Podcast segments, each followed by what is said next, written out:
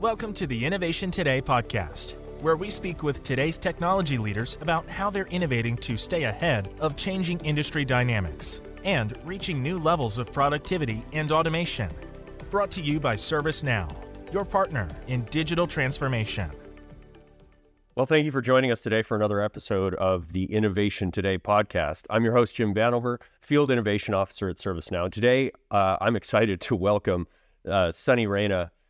Do I have that right, Sunny Raina? Yeah, that's right. Great. You, and you're the Associate Vice President at Hexaware. Sunny, uh, give me just a little bit about wha- your role and what you do for Hexaware.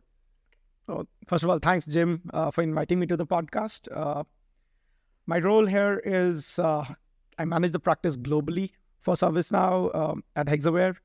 And I started the practice, in fact, uh, seven and a half years back. And I've been steadily growing this to be one of the most efficient practices that Hexaware has.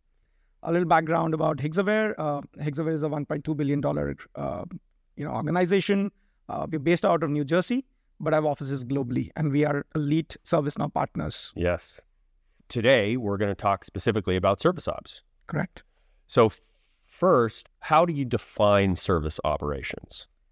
Service operations has been in play, uh, I think, for, for quite some time.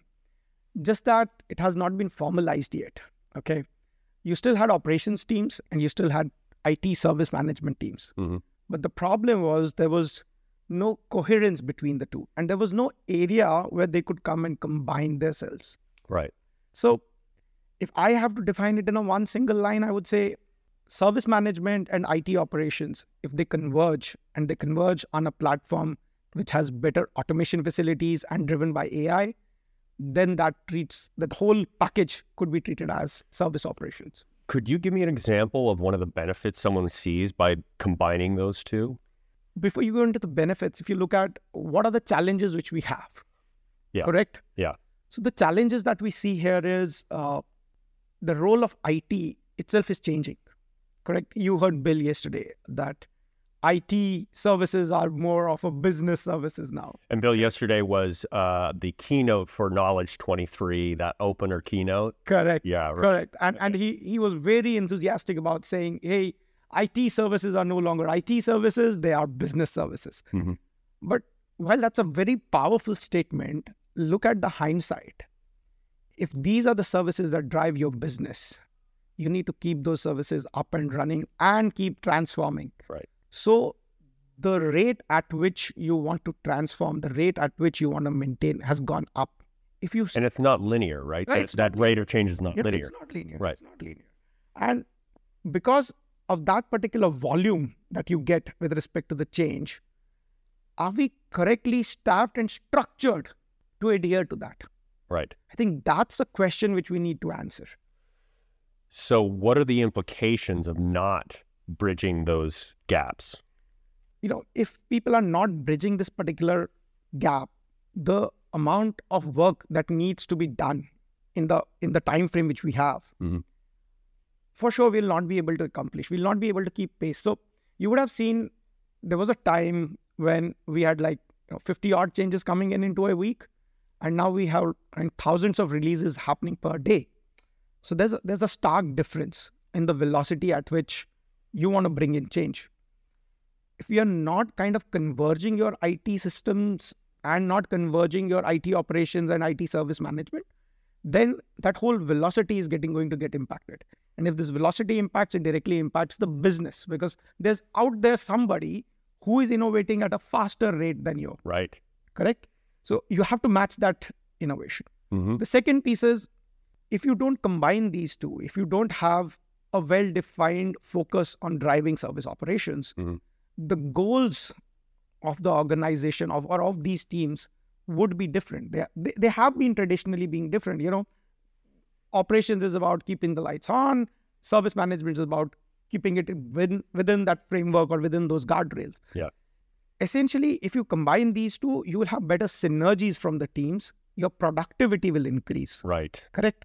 So, my you know thought here is that you should find ways in which you get best resolution of your incidents you get best faster response for anything that comes and hits a service management queue or a service ops queue and look at ways how you can automate and shift left.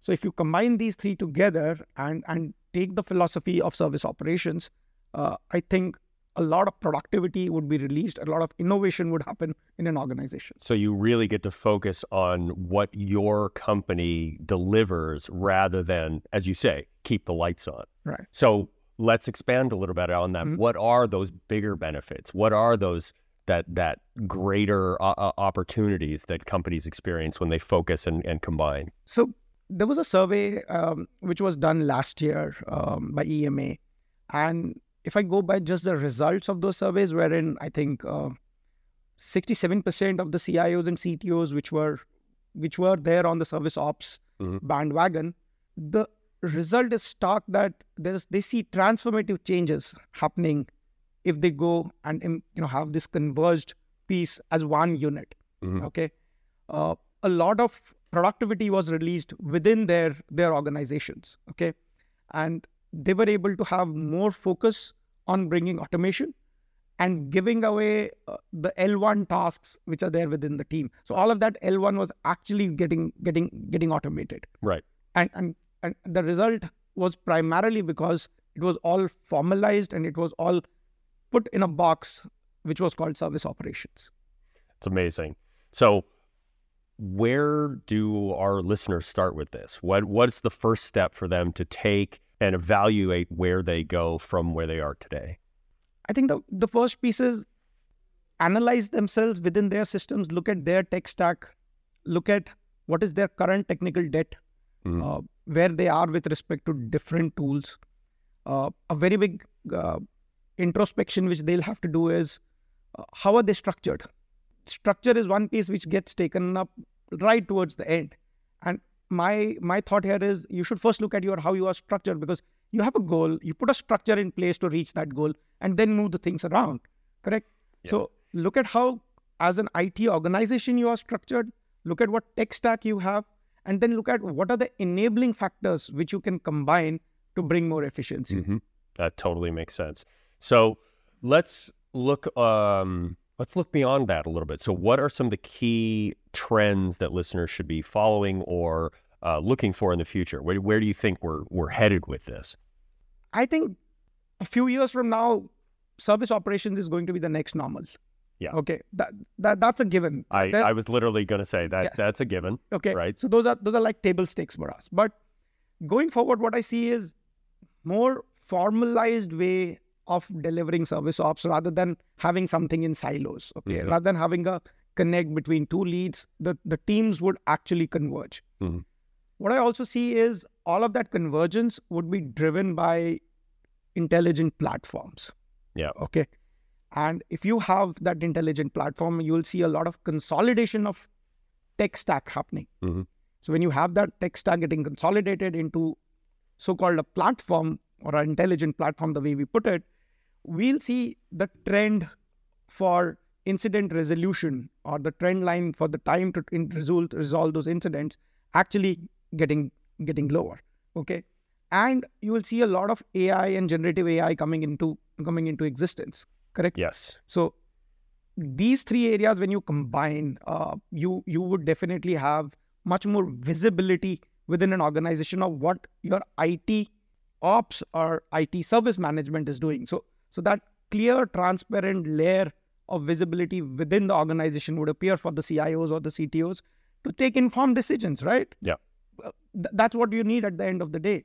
You don't need a report coming in from an ops team and a report coming in from a service management team. Rather, you need one transparent layer, one transparent dashboard uh, for you to then take action. Right. And that is really where you're driving those outcomes. Absolutely. Yeah. So, Sunny, thank you so much for joining us on the podcast today. I know our listeners got a lot out of what you're saying. I mean, it, it was just so much information packed into this tight little, as you keep saying, that little that little box, that little service box. So, thank you for that, and thank you to all our listeners. Please subscribe if you like what you heard today, and be sure to join us for our next episode. Thank you, Jim. Thank you for having me here. Thanks, Sunny. I really appreciate it.